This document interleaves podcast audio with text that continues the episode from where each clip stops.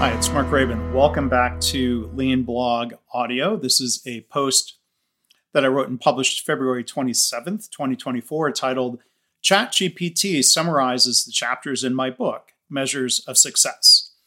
You can find this blog post. You can find links to learn more about my book uh, by going to the blog post at leanblog.org slash audio 356.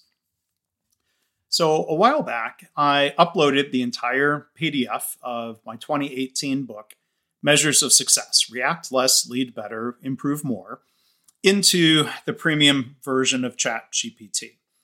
Now, as an author and a publisher, it's a really useful tool uh, for marketing, although maybe it's a mistake to upload my content um, that way into the tool. Um, I think that's private and not for public consumption that upload. Um, but look, I'm sure a PDF of the book was already on the internet to be potentially scanned and read by ChatGPT if ChatGPT even cares about my little book on statistical management practices. Um, please leave a comment on the blog post if you think I made a big mistake in doing that. I do try to learn from my mistakes.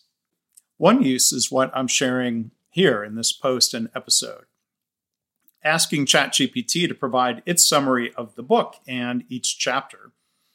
It did a really nice job of, of that. Um, I want to say hi to one of my KaiNexus colleagues, Keith Langtree, who had actually asked, he's going to read the book, he's about to read it, but he asked for this chapter by chapter summary, and uh, ChatGPT did a real good job. Again, based off the, of the full text PDF of the book. So here is that text. I maybe I should have had an AI tool read this, but here's me reading ChatGPT's distillation of what I wrote as a human, Mark Graban. Measures of Success by Mark Graban is organized into key chapters and appendices that collectively aim to improve how organizations understand and utilize metrics for better management and decision making. Here's a summary of the main points from each chapter. I'm going to interrupt ChatGPT. Um, you, you, can find the book on Amazon. You can also go to measuresofsuccessbook.com if you want to download a preview of the start of the book. You can get a, a free PDF. Okay, so here's the chapters. Chapter one Improving the Way We Improve. This chapter sets the stage by challenging conventional wisdom around managing metrics. Graban, and it's weird that I'm reading about myself in the third person, but I'm going to keep going. Graban uses personal health metrics like weight and cholesterol levels as analogies for organizational metrics, emphasizing the importance of managing the system behind the metrics rather than the numbers themselves. He introduces the idea that reacting to every fluctuation in data can be counterproductive, laying the groundwork for a more thoughtful approach to improvement. Chapter 2 Using Process Behavior Charts for Metrics. Here, readers are introduced to the core tool of the book process behavior charts, or PBCs. Graban explains how these charts can help distinguish between normal data variability and significant changes worth acting upon. This chapter is crucial for understanding how to apply the book's concepts to real world metrics, making it a compelling reason for managers and leaders to dive deeper into the methodology. Chapter 3 Action Metrics, not Overreaction Metrics. The focus is on choosing metrics that drive meaningful action without overreacting to normal variation. Graban argues that understanding the difference between common cause variation, inherent in the system, and special cause variation, indicating a real change, is key to effective management. This distinction helps organizations focus on systemic improvements rather than wasting resources on normal fluctuations. Chapter 4 Linking Charts to Improvement this chapter demonstrates how to use PBCs as a foundation for systematic improvement efforts. Graban provides strategies for linking metrics to process improvements, ensuring that efforts uh, are focused on making meaningful, data driven changes. The emphasis is on leading with insight rather than reacting to the latest numbers, appealing to leaders looking for a sustainable path to excellence. Chapter 5 Learning from the Red Bead Game.